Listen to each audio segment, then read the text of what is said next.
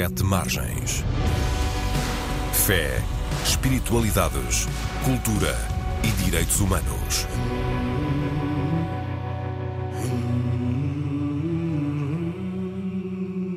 Olá, dou as boas-vindas a todas as pessoas que escutam o Sete Margens, o programa da Antena 1 sobre fé, espiritualidades, direitos humanos e cultura. O meu nome é António Marujo e este é sempre um espaço de debate, comentário e entrevista em parceria com o jornal digital Sete Margens, que pode ser lido e consultado em setemargens.com. E afinal, a Bíblia tinha mesmo razão? Esta é a pergunta que foi colocada em título de livro pelo padre Francisco Martins, jesuíta e professor de literatura bíblica na Pontifícia Universidade Gregoriana, em Roma, na Itália, e é a pergunta que fazemos hoje nesta conversa com o autor do livro. Bem-vindo, Padre Francisco, obrigado por aceitar o convite para esta entrevista.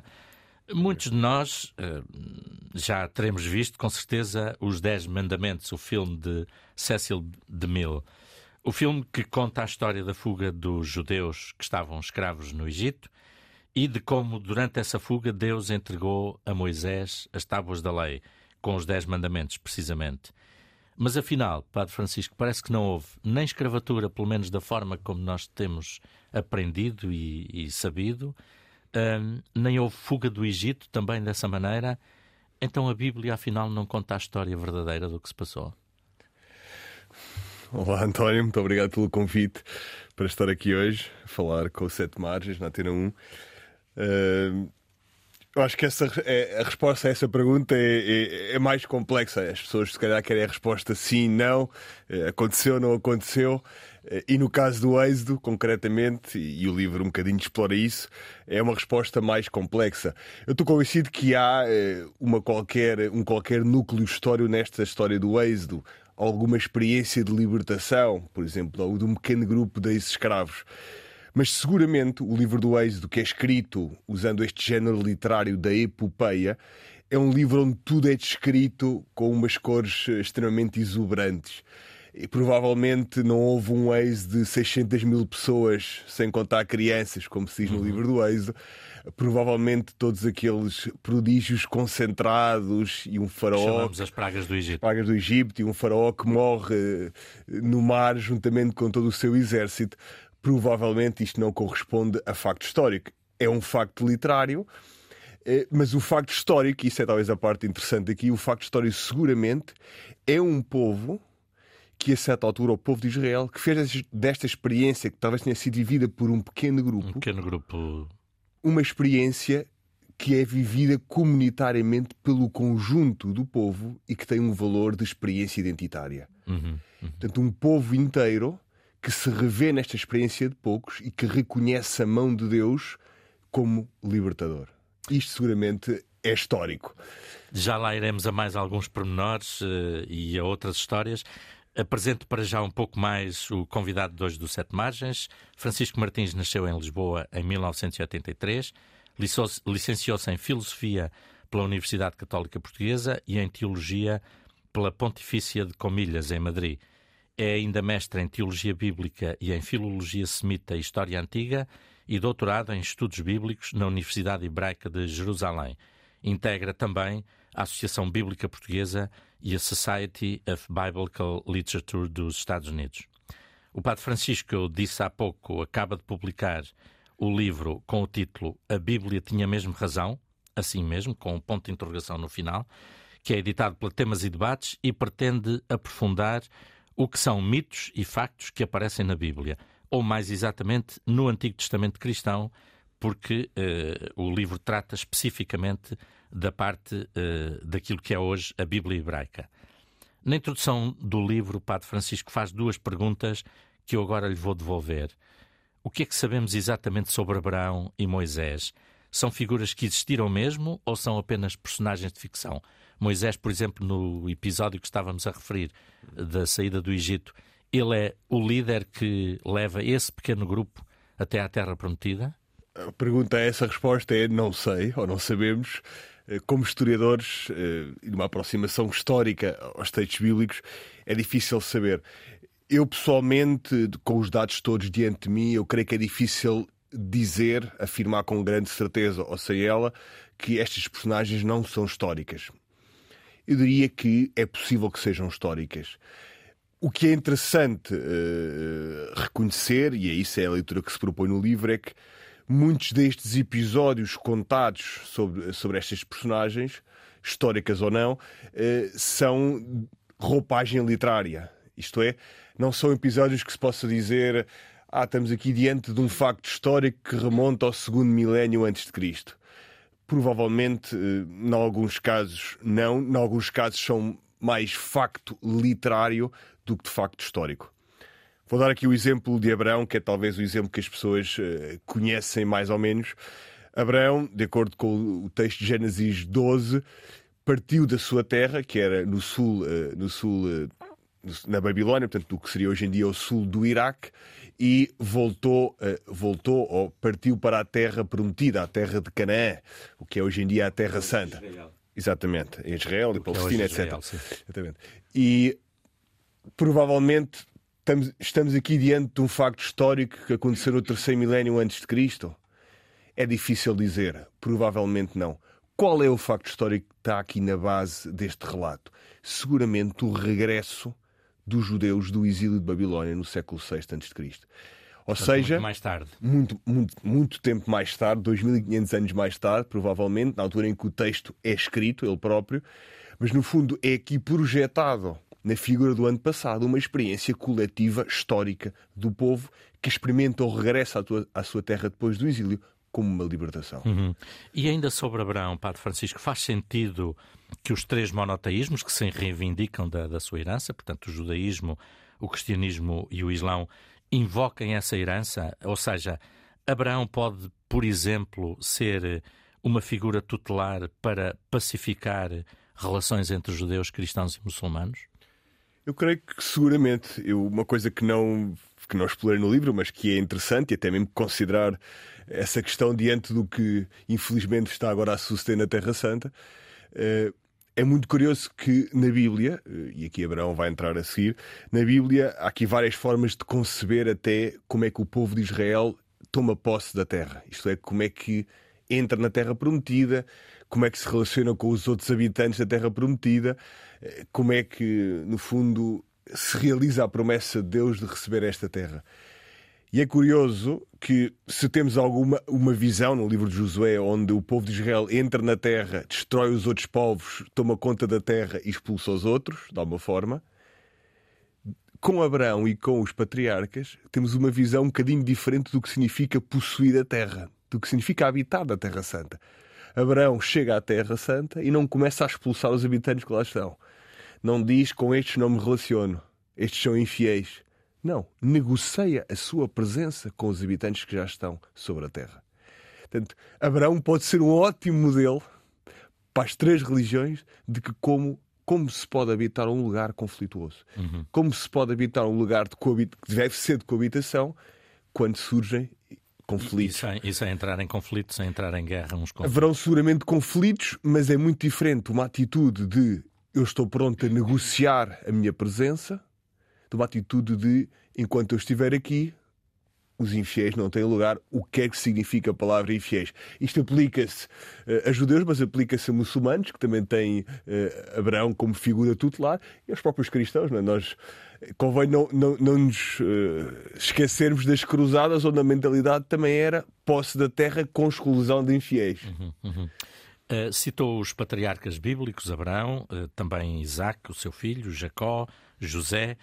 No atual ponto da investigação, podemos dizer que, tal como Abraão, que já referiu, que não há certezas, mas podemos dizer também sobre os outros que não há certezas, mas por, porventura repousam em alguma figura histórica que tenha acontecido, é isso? É possível que sim. Nós temos que ser muito prudentes em relação a tudo o que sucede antes do rei David de Salomão.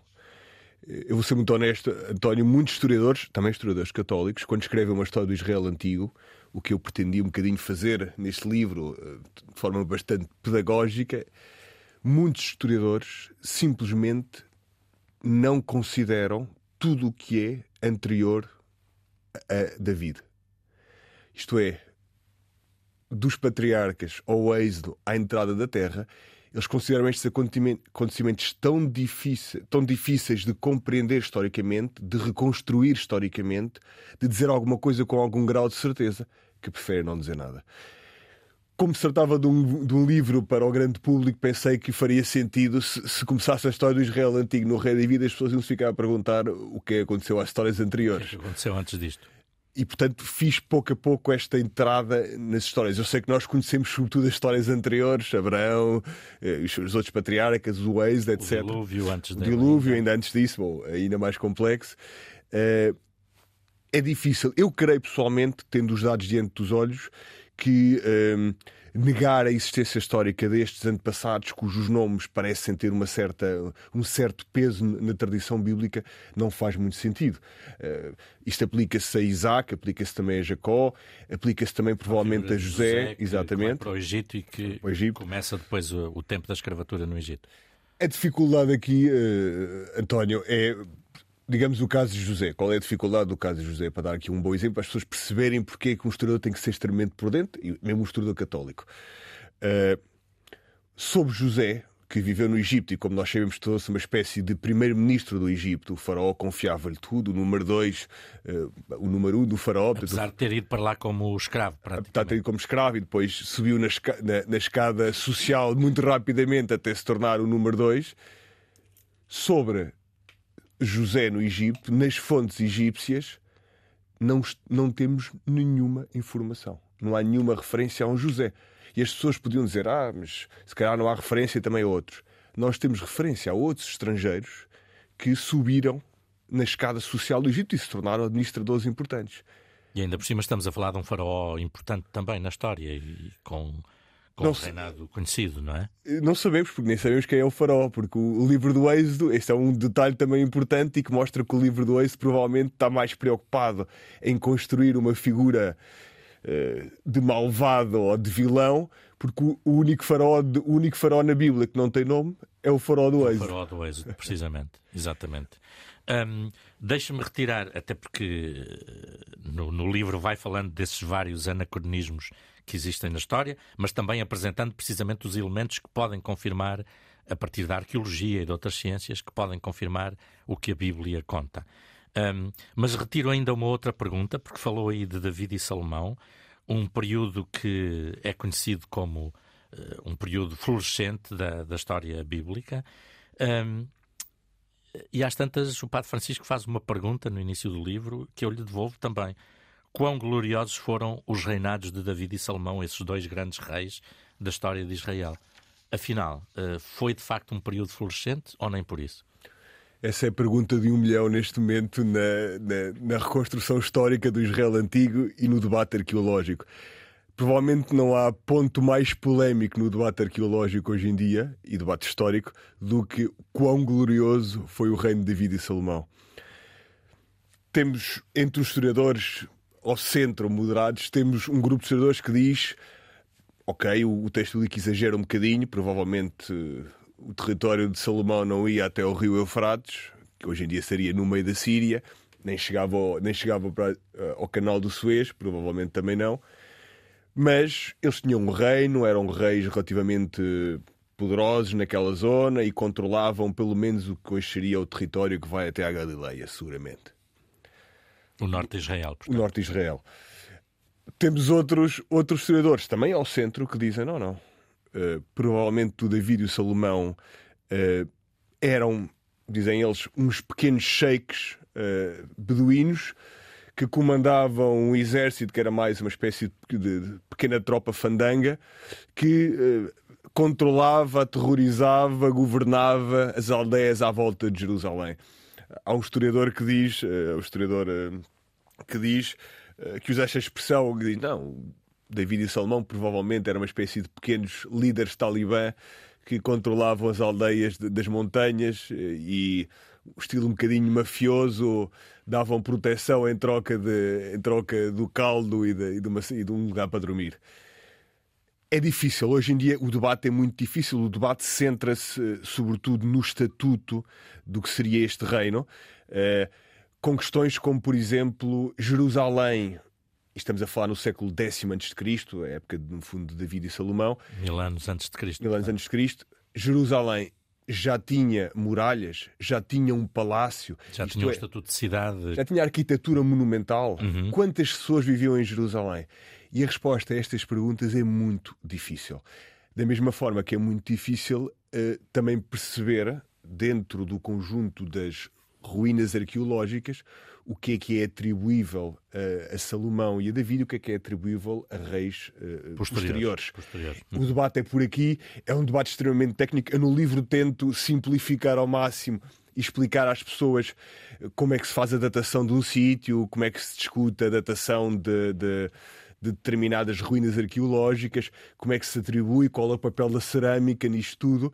Eh, mas o debate é um debate complexo. É um debate que divide, sobretudo, a Universidade de Jerusalém, a Universidade Hebraica e a Universidade de Tel Aviv. São os dois polos principais deste depois debate. tem escolas noutras uh, universidades pelo mundo fora. Exatamente. Uh, já agora que fala exatamente do que procura dizer no livro, para quem nos escuta é importante dizer que o livro, além do texto principal, digamos assim, tem eh, muitas ilustrações também que vão ajudando a explicar aquilo que aparece no texto e depois tem textos secundários, pequenos incisos sobre alguns temas específicos dentro de cada capítulo. E, e depois tem sempre no final de cada capítulo, para quem está interessado em aprofundar estes temas, eh, a indicação de onde é que pode ir buscar outras informações. Tomo agora um exemplo de um, eh, ou o trabalho de um outro uh, hermeneuta bíblico português, o, frei, o frade dominicano Francolino Gonçalves, que morreu há meia dúzia de anos, em 2017, que era investigador e trabalhou na Escola Bíblica de Jerusalém, integrou também a, a Comissão Bíblica Pontifícia, o Padre Francisco, naturalmente já ouviu falar dele. Um, e trago aqui o nome dele um, porque uh, ele fez vários trabalhos que explicam a existência de dois Yahvéismos no Antigo Testamento, ou seja, duas concepções sobre Yahvé, sobre Deus, um, que eram como que duas religiões distintas. Uma que concebia o Deus Criador que abençoa todos os seres vivos, ou seja, uma perspectiva mais universalista de Deus, a outra que entendia Deus como aquele que está ligado a Israel, o seu povo, e que é esse povo que ele protege e salva, portanto, numa perspectiva mais exclusivista. Se eu entendi bem, no seu livro fala sobretudo dos politeísmos israelitas, outra concepção que não estamos habituados a, a falar, por contraponto àquele que foi o imaginado monoteísmo de Moisés. Portanto, seguiu, se eu entendo, um caminho diferente do Frei Francolino. Sim, o Frei Francolino, que tive, que tive a graça de conhecer em Jerusalém, de viver com ele seis meses quando estive no convento dominicano em Jerusalém, um, há uns anos atrás. Se o Frei Francolino propôs esta tese, que é uma tese recebida também nos meios académicos, eh, sobre. Ele estudou sobretudo o profetismo bíblico, embora tenha escrito a sua tese sobre, sobre a invasão de Senaqueribe em 701 a.C., portanto, do rei assírio, a invasão uhum. de, de Judá e de Jerusalém. Um, ele centrou sobretudo nos escritos proféticos e nessa tensão, que é uma tensão real, que atravessa um bocadinho toda a Bíblia. A tensão entre, por um lado, conceber um Deus como um Deus que é maior do que o Deus local, é um Deus universal que diz respeito a todos os povos, que rege todos os povos, e os profetas, de alguma forma, apontam nesse sentido, mas apontam nesse sentido no interior de uma tradição onde também se insiste eh, nesta relação particular de Yahvé, o Deus bíblico, portanto, eh, com o povo de Israel, o povo, o povo escolhido por ele. Eu creio que na minha apresentação, sobretudo no capítulo 4 do livro, onde escreve esta, o nascimento do monoteísmo, uhum. como é que o monoteísmo surgiu, eh, eu creio que essa tensão também aparece. Porque o, o que acontece, eh, e se percebe hoje em dia, e talvez as pessoas estejam um bocadinho, estejam um bocadinho serão um bocadinho surpreendidas por isto. O que era normal na antiguidade era que cada povo tinha o seu Deus. É? Como cada povo tinha o seu rei, como cada povo tinha a sua terra. Ponto final. E esta relação era extremamente orgânica. No sentido que, não sei se o António seguramente saberá isto, mas uma das dúvidas que o povo de Israel tinha quando foi para o exílio é: faz sentido rezar ao nosso Deus agora que moramos numa terra estrangeira? E que não temos templo. E que não o temos templo, templo é... e, sobretudo, que o nosso Deus é eficaz na nossa terra. Exatamente. Aqui, se calhar, tem outro Deus que é mais eficaz para este território. Portanto, esta concepção muito local, muito exclusiva, muito eh, étnica até da divindade, há uma forma, é o normal. E no caso do povo de Israel, é isso que eu descrevo um bocadinho no capítulo 4, é o normal até ao exílio, basicamente. Já há uma certa insistência no culto exclusivo de Yahvé, há uma certa insistência em ser fiel a Yahvé e, e, e prestar esse culto em Jerusalém, que é o único templo uh, que, que, deve ser, uh, pronto, que deve ser uh, o lugar de culto disponível. Mas até ao exílio, até ao século VI a.C., muito, muito tempo depois de Moisés, Moisés é uma figura histórica, não há esta concepção de que o nosso Deus local é um Deus universal.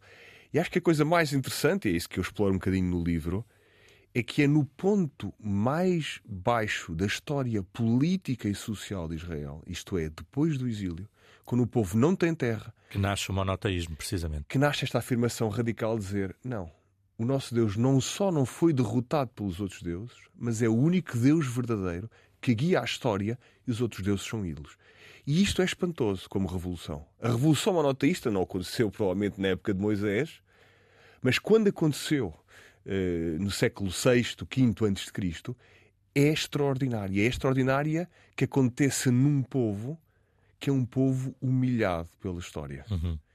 E o Padre Francisco diz também, ela acontece nesse momento, mas já vinha com alguns processos, algumas dinâmicas também um pouco mais de trás. Eu diria, o, o, profetismo, os profetas têm um papel essencial. Os profetas percebem uma coisa essencial, já, com já antes de Isaías, mas Isaías é, tem aqui um papel de charneira. Uh, os, os, profetas insistem com, insistem com o povo de que é preciso dar culto exclusivo ao Deus Yahvé. É preciso ser fiel a este Deus para que este Deus tenha uma relação de fidelidade, de fidelidade tem sempre, mas uma relação de bênção com o povo. Uhum. E os profetas insistem muito nisto, a ponto de, a certa altura, os próprios reis de Judá sobretudo, terem percebido que havia aqui qualquer coisa e que era preciso começar realmente a dar um caráter mais proeminente a Yahvé e ao seu culto também no Templo de Jerusalém. E essa concepção, um, esse processo que, que, estava a referir, da descoberta ou da afirmação radical do monoteísmo, uh, ela tem hoje influência no conceito judaico do povo eleito? Ou seja, neste jogo que, que estamos a fazer, também de trazer estas questões para a atualidade, porque uh, percebemos através disso que, que de facto, uh, o livro, sendo um livro histórico situado, mas é um livro que tem muita relação com a atualidade também. Uh, por exemplo, a tragédia da guerra que estamos a viver também tem a ver com interpretações feitas e refeitas pela história bíblica? Eu creio que sim. Bom, digamos, eu creio que compreender esta concepção antiga uh, de quem é o Deus, quem é o Deus bíblico, uh, nos pode ajudar também um bocadinho, por exemplo, a perceber uh, a importância da terra, que é aqui o tema candente, de alguma forma, e o tema difícil em tudo isto, não é? realmente, esta relação entre um povo, uma terra, um Deus, é uma relação muito típica da antiguidade. Nós cá não estamos habituados a isto porque somos formados na. na como é dizer? Somos formados na, na, cultura cristã, de alguma forma, e na cultura cristã o nosso Deus é um Deus universal que não está ligado a uma terra específica, a um povo específico, a uma, a uma etnia específica, etc., a uma língua específica. Mas isto não era a normalidade na antiguidade. Na antiguidade era o contrário. Era um Deus ligado a uma terra, a um povo. Eu creio que, hum, eu creio que esta concepção da divindade e esta concepção da relação entre a divindade e a terra continua a ter um papel essencial na, na compreensão que o próprio judaísmo tem da sua relação com Israel. Embora, e aqui isto é, é com Israel, com a Terra Santa, peço desculpa, o que o povo de Israel tem com a Terra Santa. É, embora aqui, evidentemente, há uma longuíssima história do judaísmo depois, eh, depois da queda de Jerusalém no ano 70 e a relação com a Terra, e mesmo a relação com o regresso à Terra, modificou-se muito também no interior do judaísmo rabínico. E aí, eh, aí as questões são mais, eh, são mais de prudência. Por exemplo, os rabinos são muito prudentes em relação a um regresso político a, Israel, por um certo medo de transformar de transformar a terra numa espécie de ídolo, não é? E acho que isso também é aqui o, o, o risco, não é? A terra é uma promessa, a terra é um dom de Deus, mas não é, não, não é e não pode tornar-se um ídolo. Um valor absoluto. Um valor absoluto. Uhum. E, sobretudo, isto é essencial quando se coloca a questão da coabitação. Quando se coloca a questão da tua habitação. Para todos, para todas as religiões, não é? Isto é, qualquer valor ou território que é tornado, que se torna absoluto por causa de uma dinâmica religiosa, corre o risco de ocupar o lugar do próprio Deus eh, dessa uhum. religião ou dessa confissão religiosa. E eu creio que esse aqui é um risco para todos, é um risco para todos, uhum. como foi para os cristãos também no passado, quando tiveram essa, essa perspectiva. Deixe-me regressar ao título do seu livro. Ele surge porque em 1955 o jornalista e ensaísta alemão Werner Keller publicou um livro com o título A Bíblia Tinha Razão. Uh, e, e, cujo subtítulo era A Verdade Histórica da Bíblia Demonstrada pela Arqueologia.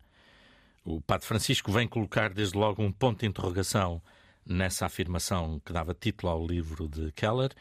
Uh, ele contava, pegava nas histórias do dilúvio de Abraão, da escravatura, várias destas que já falámos aqui, a escravatura no Egito, Moisés, David, Salomão, o exílio na Babilónia, a revolta dos Macabeus contra o poder romano, etc, etc que para ele eram basicamente confirmadas uh, pelas descobertas arqueológicas. Portanto, aquilo que estava na Bíblia era correto e confirmado pela arqueologia. Mas no seu livro, o Padre Francisco critica aquilo que designa como o concordismo pseudocientífico. Mas não é bom que a arqueologia ou outras ciências confirmem o que vem na Bíblia? Eu creio que é bom que a arqueologia e as outras ciências façam o seu trabalho como ciências, acho que sim, acho que, que essa era esse era o principal problema com esta, com esta forma de se relacionar com a Bíblia e com a arqueologia e com outras ciências acessórias da arqueologia. Eh, na posição do Bernard Keller e de outros como ele, que infelizmente ainda continua uh, a ter um pequeno ter nicho. E estamos a falar de um livro que foi um êxito editorial, um êxito editorial de, de, exemplares em muitos Nós não conseguimos imaginar, estamos em 55, logo a seguir à guerra, um livro escrito na Alemanha, não é? em alemão, que nos primeiros quatro anos eu creio que vende um milhão de exemplares. Uhum. É, é, inacreditável. E traduzido em todas as línguas do mundo, etc. Uh, qual é o problema com, com, esta, com esta atitude ou com esta forma de olhar para a Bíblia e de olhar também para o trabalho da arqueologia? No fundo, uh, o que tenta Werner Keller, tentam, infelizmente ainda tenta um pequeno grupo de pessoas hoje em dia, é estão tão interessados em provar que todos os acontecimentos descritos na Bíblia aconteceram tal qual estão descritos na Bíblia, que, em primeiro lugar, não respeitam a natureza literária da Bíblia. Isto é, a Bíblia é também literatura. Deus podia ter escolhido revelar-se, para quem crê, podia ter escolhido revelar-se a, um, a um, grupo de contabilistas ou de engenheiros. Com todo o respeito por contabilistas e engenheiros. Mas parece ter-se revelado a um povo com uma propensão literária muito grande. E estes textos têm géneros literários. Diferentes géneros literários. Diferentes literários. Ler um mito como se fosse uma notícia histórica é um erro. Da mesma forma que ler uma notícia histórica, por exemplo, no Livro dos Reis, como se fosse um mito, também é um erro. É o erro contrário.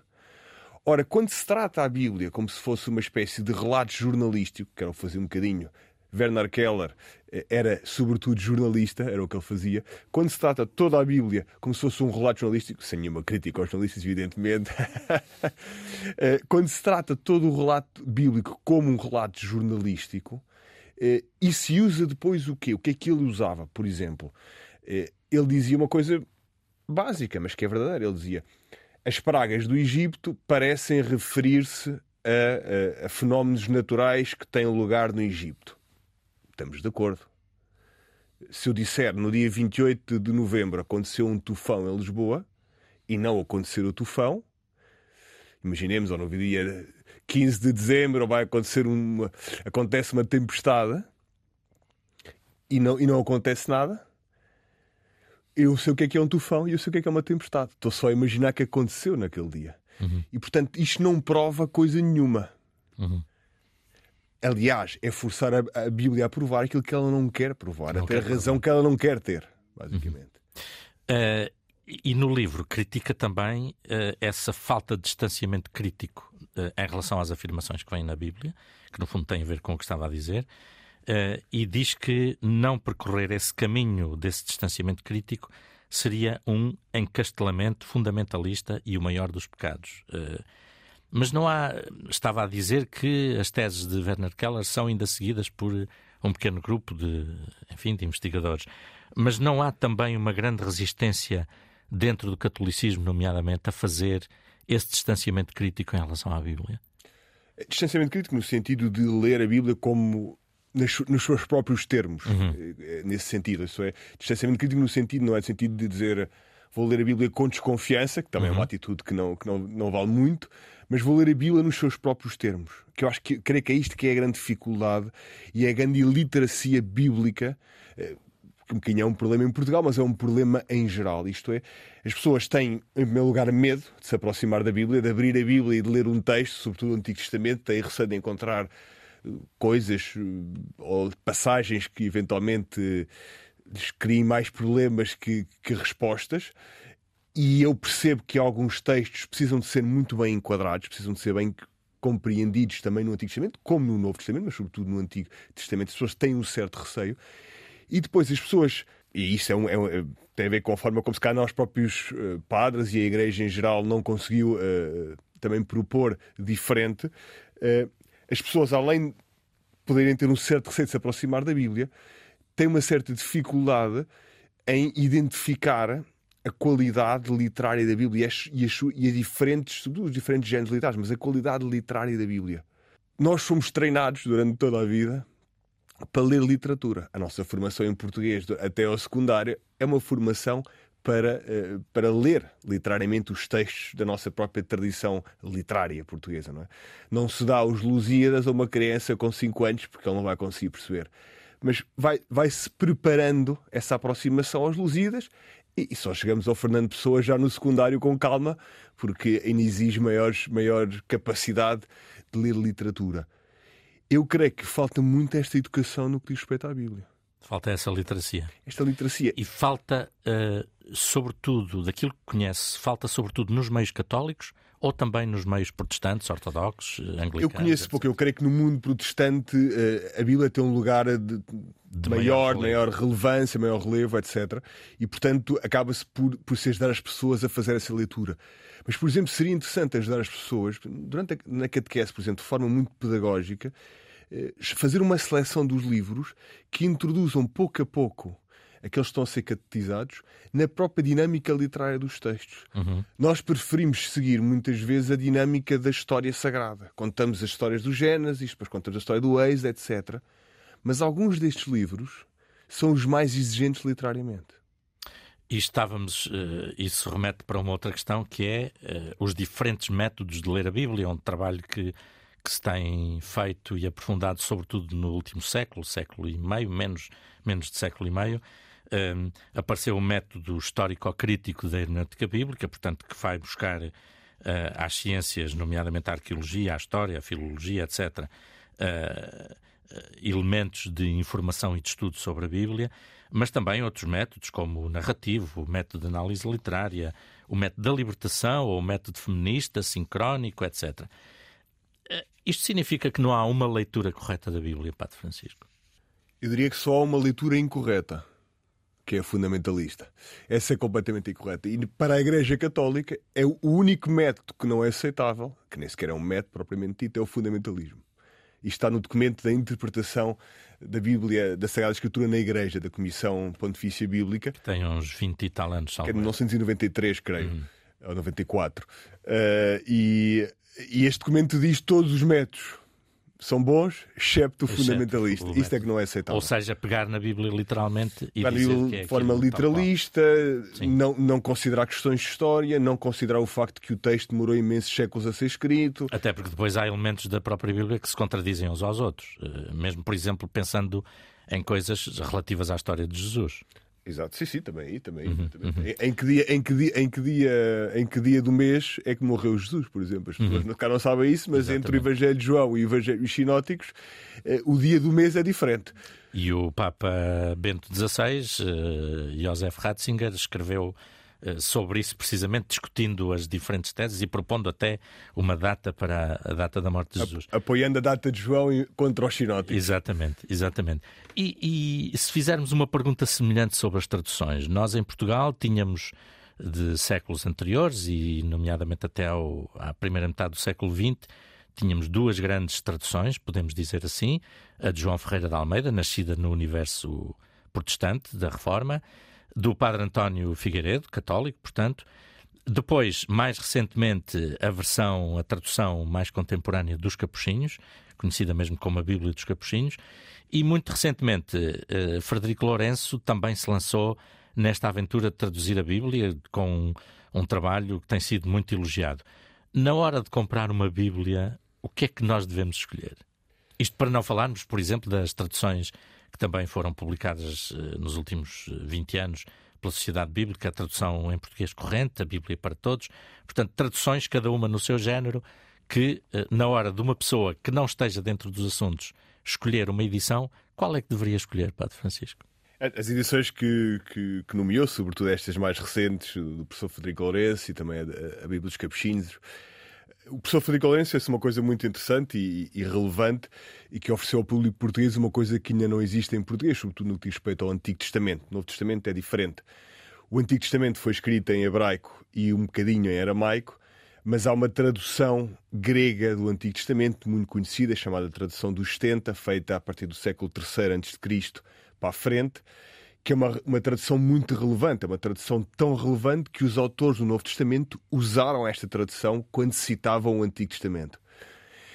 E esta tradução em grego do Antigo Testamento não existia em tradução portuguesa. E, portanto, o professor Frederico Lourenço está a fazer este trabalho com imenso mérito de, sobretudo no que diz respeito ao Antigo Testamento, de oferecer acesso a uma tradução em português da tradução grega da, da Bíblia do Antigo Testamento, da e Bíblia facto, não tínhamos em Portugal. Não, uhum. tínhamos em Portugal.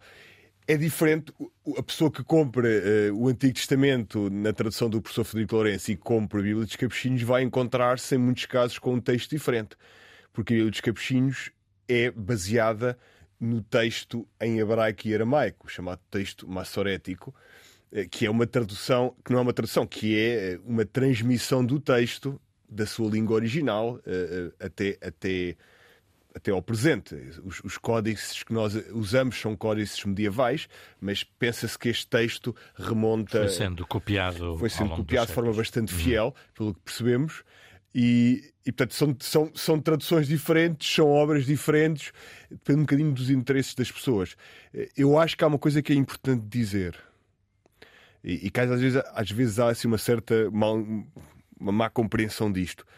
O facto de uma Bíblia, uma tradução bíblica, ser publicada, por exemplo, eh, pelos capuchinhos, pela sociedade eh, bíblica. pela sociedade bíblica, não significa que seja menos científica. Ou pelo facto de ser publicada, ou menos, não sei o que é que significa o termo secular, que é um termo difícil, ou menos laica, não, não, sei, não, não sei o que é que isso significa no caso da Bíblia.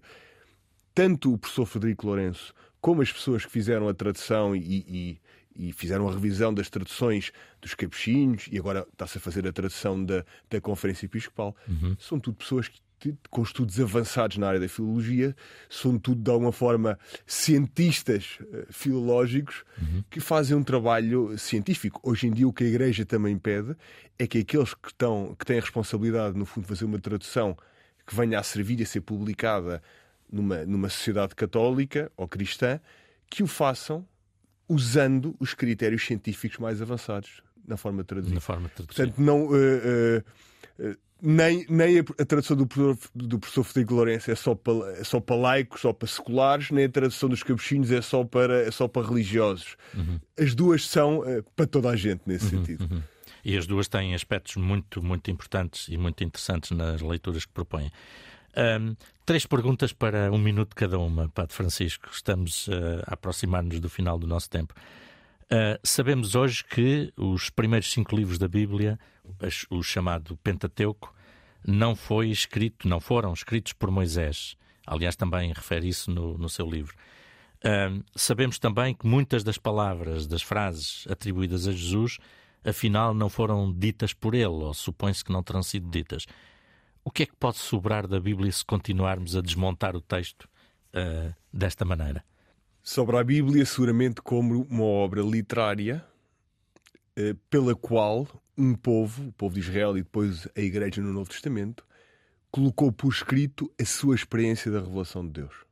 Eu creio que no caso do Antigo Testamento, eu não sou especialista no Novo Testamento, mas no caso do Antigo Testamento, uh, isto tudo coloca questões para a nossa compreensão, sobretudo, da relação entre a Bíblia e a história. Uhum. Mas eu creio que isto não tem que colocar em causa nem a fé, nem a ideia de revelação.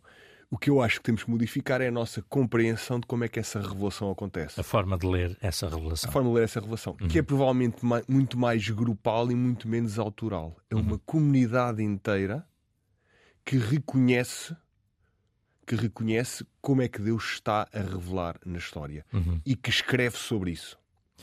Uh, temos citado agora ultimamente o professor Frederico Lourenço. Ele diz que a Bíblia é um marco da cultura universal que, pelo seu valor religioso, estético e histórico, urge conhecer. Mas poderíamos ir buscar uh, frases de Goethe, George Steiner, do próprio Bono, dos U2, uh, da banda U2, que também dizem coisas do género uh, que também valorizam muito a Bíblia. Os cristãos não deveriam tomar a Bíblia também como fator de aproximação à sociedade e à cultura contemporânea? Eu creio que sim. A Bíblia é um ótimo veículo de, de chegar à cultura e de interagir com a cultura e com a cultura que a própria Bíblia ajudou a construir, de alguma forma. Eu creio que se há, eh, se há aspecto uh, importante deste monumento literário, sobretudo no Ocidente, mas de uma forma no mundo inteiro, é que a própria Bíblia é geradora de cultura. Uhum. É geradora da cultura na qual nós vivemos e continua a ser um marco cultural que interroga a cultura na qual vivemos. Nas artes, nos debates culturais, filosóficos, etc. Eu creio que é inevitável. Eu creio que é uhum. inevitável. E, e, a última pergunta também para estas respostas curtas. Uh, eh, precisamente a propósito disto que dizíamos agora, no catolicismo também se fala muito da importância da Bíblia, mas muitos católicos continuam a nem sequer ter uma Bíblia em casa, quanto mais lê-la. Um, como é que se quebra este afastamento em relação à Bíblia? Por exemplo, em reuniões de grupos, de, de estruturas, de paróquias, etc. A Bíblia não deveria estar mais presente? Uh... Eu, eu, creio que há bons exemplos, mas eu creio que é necessário valorizar estes bons exemplos e, sobretudo, tornar isto mais universal. Os bons exemplos são, por exemplo, paróquias onde se propõe uma leitura acompanhada de um texto bíblico. Estes são bons exemplos. Eu creio que às vezes. Uh, eu creio que às vezes pode haver um certo receio em propor a Bíblia. Eu percebo um padre que não fez estudos avançados em Bíblia e que de repente se vê diante de um conjunto de pessoas que lhe pergunta eh, se o padre lemos em casa esta passagem não percebe bem e o próprio padre não a percebe bem. Mas eu creio que há que ousar nisto, como igreja há que ousar propor a Bíblia novamente como um lugar de encontro entre os cristãos e um lugar de reconhecimento daquilo que Deus nos quer dizer hoje e ao mesmo tempo um lugar que pode gerar diálogo com o mundo. Uhum. Nós temos pedido aos nossos convidados que comentem alguns dos textos ou algum texto que tenha aparecido recentemente no Sete Margens. Uh, sobre as questões da fé, do, da espiritualidade, dos direitos humanos, da cultura. Eh, o Padre Francisco escolheu certamente um, um texto recente para comentar em 30 segundos. Creio que passou algumas semanas, mas é este texto sobre hum, o facto de em Belém este ano não se celebrar o Natal como se costuma celebrar. Eu estou muito ligado à Terra Santa, vivi cinco anos em, em, em Jerusalém, em Jerusalém. E, e também fui várias vezes ao Natal a Belém, todos os anos uhum. em, em, que estive eh, em, em, Jerusalém. E este ano os cristãos, também um bocadinho uh, inspirados pela, um, pela uma carta dos patriarcas e líderes das igrejas de Jerusalém, uh, não vão, no fundo, fazer todos os efeitos de Natal, todas as luzes de Natal, a árvore de Natal, que aparecia sempre na Praça da Manjedoura. Da Isto não vai exatamente. Acontecer. E vocês, no vosso site, relatam esta notícia e é interessante a forma como se relata, porque diz respeito também a esta concentrar-se na oração. Aqui a prioridade não é, não, não, é, não se vai deixar de celebrar o Natal, vai-se celebrar o Natal, mas vamos nos concentrar.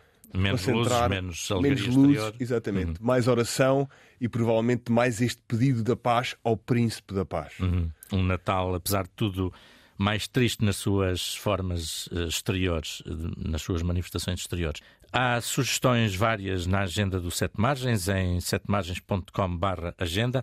Eu deixo uma, eh, uma exposição eh, intitulada Vita Prima, Santo António em Portugal. Estará até 31 de dezembro no Museu da Cidade, em Lisboa, no Campo Grande. É uma exposição que mostra quem foi Fernando de Bulhões antes de se tornar franciscano, frade franciscano, e o modo como a sua formação lisboeta influenciou aquele que viria a ser Santo António. Sei que o Padre Francisco também tem uma sugestão para nos fazer. Sou um bocadinho monotema, mas vou fazer uma sugestão que também tem a ver com a Terra Santa, mas que é esta exposição O Tesouro dos Reis, obras-primas do Terra Santa Museum, que está na Fundação, na Fundação Gulbenkian. Gulbenkian.